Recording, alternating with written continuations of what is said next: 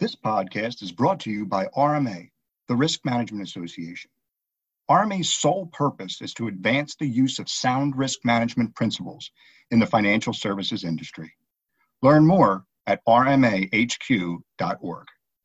My name is Christopher Colella. I serve as a Chief Credit Officer at Commercial Bank of California, headquartered in Irvine, California. We actually serve um, southern, all of Southern California as a um, as a local area community bank. We're about $1.6 billion.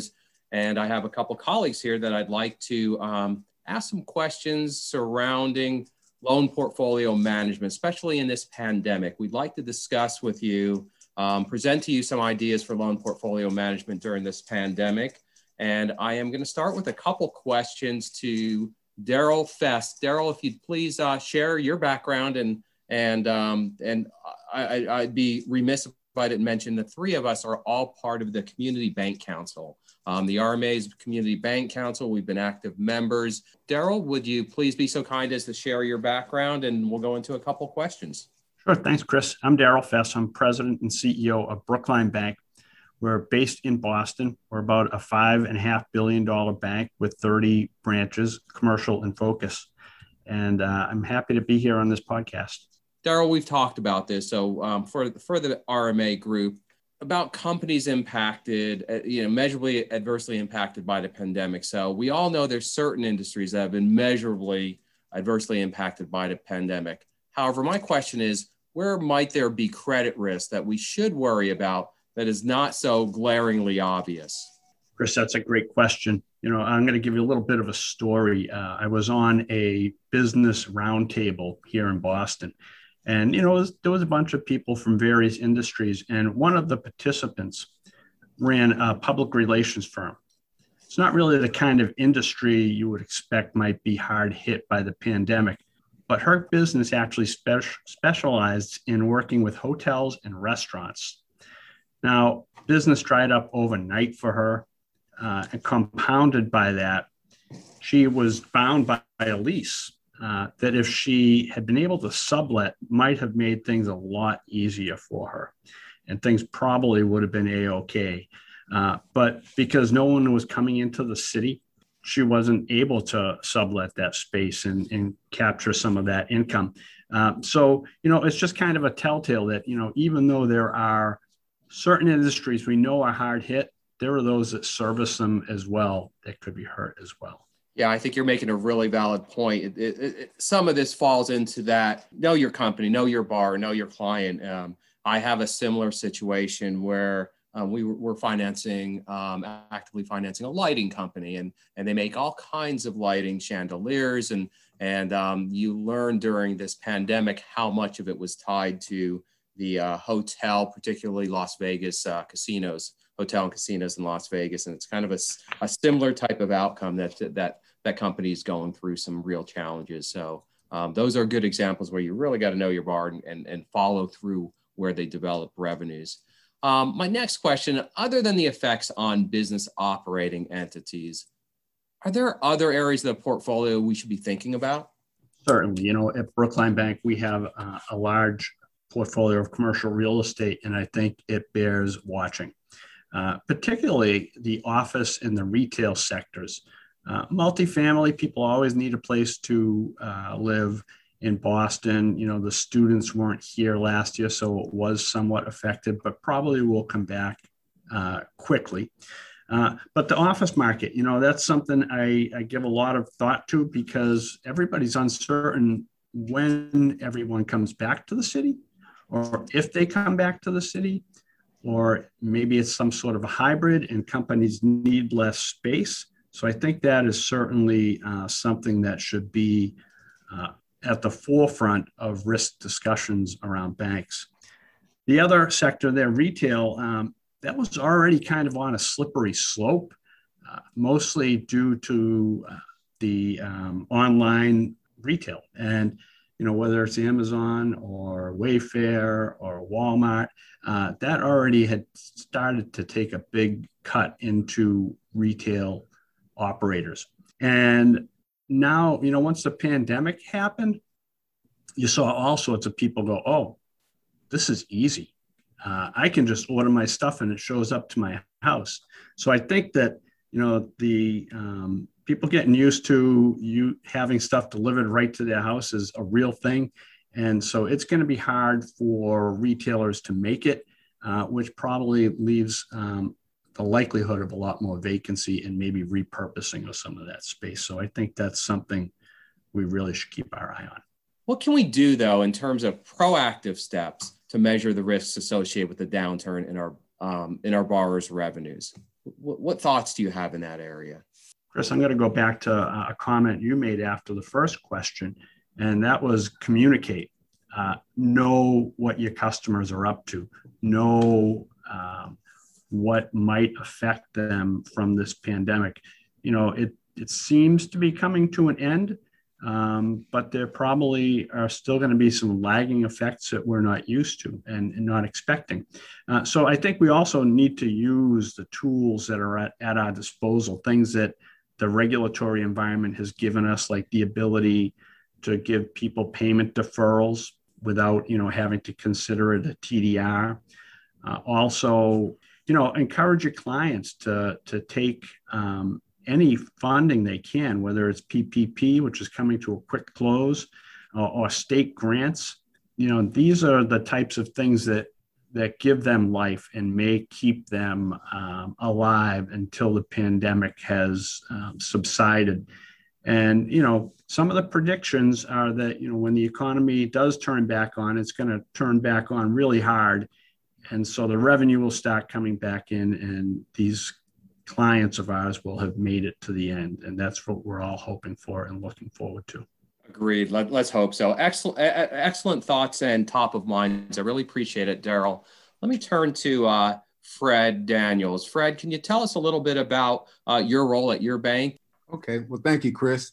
Uh, my name is Fred Daniels, and I am the Executive Vice President and Chief Credit Officer here at Citizens Trust Bank in Atlanta, Georgia. We're probably about 550 million in assets. And our goal as a community bank is to continue to serve and uplift our community.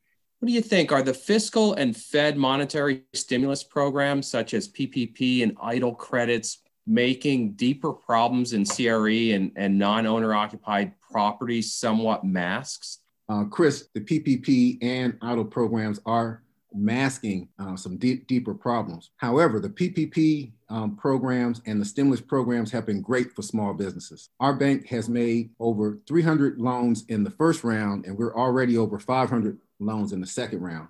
So it's really uh, making a difference in, in regards to the ongoing sustainability of many of the businesses. But when you look beneath the surface, the question is whether or not those resources are going to be sufficient for the companies to make it through the pandemic. We know that people are using PPP obviously for payroll, but they're also using it for interest payments and utilities. And so, do we really know what the sustainability of their cash flow is? We know that restaurants have been struggling. Um, we know that other small businesses, entrepreneurs, um, consultants, they've not seen the, the vitality in the economy coming back during the, the pandemic. They've been doing what they had to do to, to survive. And so, with the first round winding down, we were starting to see better signs of um, cash flow and um, revenue and how these companies were really looking to uh, sustain themselves. But then here comes round two, which again provides that bridge to hopefully prosperity. We hope that all these companies are able to uh, survive. But then you have that question that comes again of if they're using this for their payroll, if they're using it for the, the items that are intended, when this runs out, will there be enough revenue given the changes that have taken place in the economy since the pandemic for these companies to truly have a, a sense of where their you know, ongoing revenues are going to continue to be um, generated from, and whether or not um, we have enough information um, for us to really assess the credit worthy, ongoing credit worthiness of these businesses. So, Fred, let me follow up that the earlier question with um, a question about commercial real estate markets. Given the struggles that the commercial real estate mar- markets experienced during the pandemic, how reliable do you think risk ratings are at our domestic banks without the availability of current tracking of rent concessions and rent abatements and rental occupancy figures?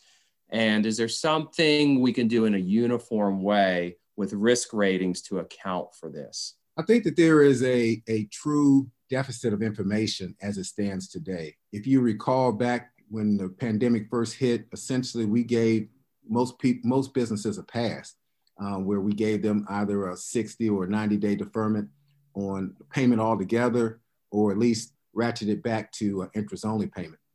And then if they needed something beyond that, um, we said that you'd have to provide us with some updated financial information. And we sent out, our bank sent out questionnaires to you know, all of our customers that sought additional uh, support to try to get a feel for you know what was going on with their business, um, how they had been impacted by the um, pandemic, and essentially keeping trying to keep that line of communication open so that our lenders were reporting back to our credit team exactly what's going on with customers, especially in the hospitality uh, and in the retail um, industries that was that were most impacted. But you're still finding that most of these businesses have not finished their financial information, have not sent through their, their year-end tax returns. And so we're still pretty much kind of operating in the blind with some of the things that we talked about earlier in terms of are they providing rent concessions? Are they are they providing abatements and and, and what is their true occupancy, uh, especially if you're looking at different industries? What additional deferred maintenance is, is not being done um, to these properties? And then how much of, of these businesses are ever going to come back given the, the online and internet presence that most customers are um, dealing with? So uh, I think there are a number of issues that we really have to kind of circle the wagon on. For us, what we found is that if we hadn't gotten any information on our customers, we've moved them automatically to a watch um, category. And then we have internal watch um, category that's even a step further. It's not quite special mention, but those are you know industries where we know there's been challenges and we've not gotten financial information we're not quite ready to say that they are special mention or move them even further classification in terms of substandard. But we believe that with some interim information from the customers, they can you know, help us to better um, ascertain their financial standing with some projections, um, what they're um, anticipating, nobody really knows, but what they're anticipating for the balance of 2021 and what they believe that their industry will be looking at in 2022. And that detailed discussion has been good in terms of us getting a better feel for, you know, if they are still struggling or if they're starting to see some light at the end of the tunnel. And so I think that we need to, you know, make sure from a portfolio management perspective, we're keeping our finger very closely on these on these customers because what you don't want is a further erosion in your portfolio because you, we're not communicating with the customers and getting the type of information that will lead us to better decisions. Excellent food for thought. As with Darryl, I, I, really appreciate the, the guidance and your sharing and sharing what's happening at your bank. I, I hope RMA members that get a chance to listen to this appreciate um, the thoughts that are shared. And there's a lot of stay tuned and, and, and follow up. And we should, um, we'll probably have a couple additional podcasts to see how this unfolds going, going forward. But managing your portfolios is managing loss and managing cost and managing risk. So I, I appreciate the opportunity to talk to both of you, Fred and Darryl, and uh, thanks for all your guidance.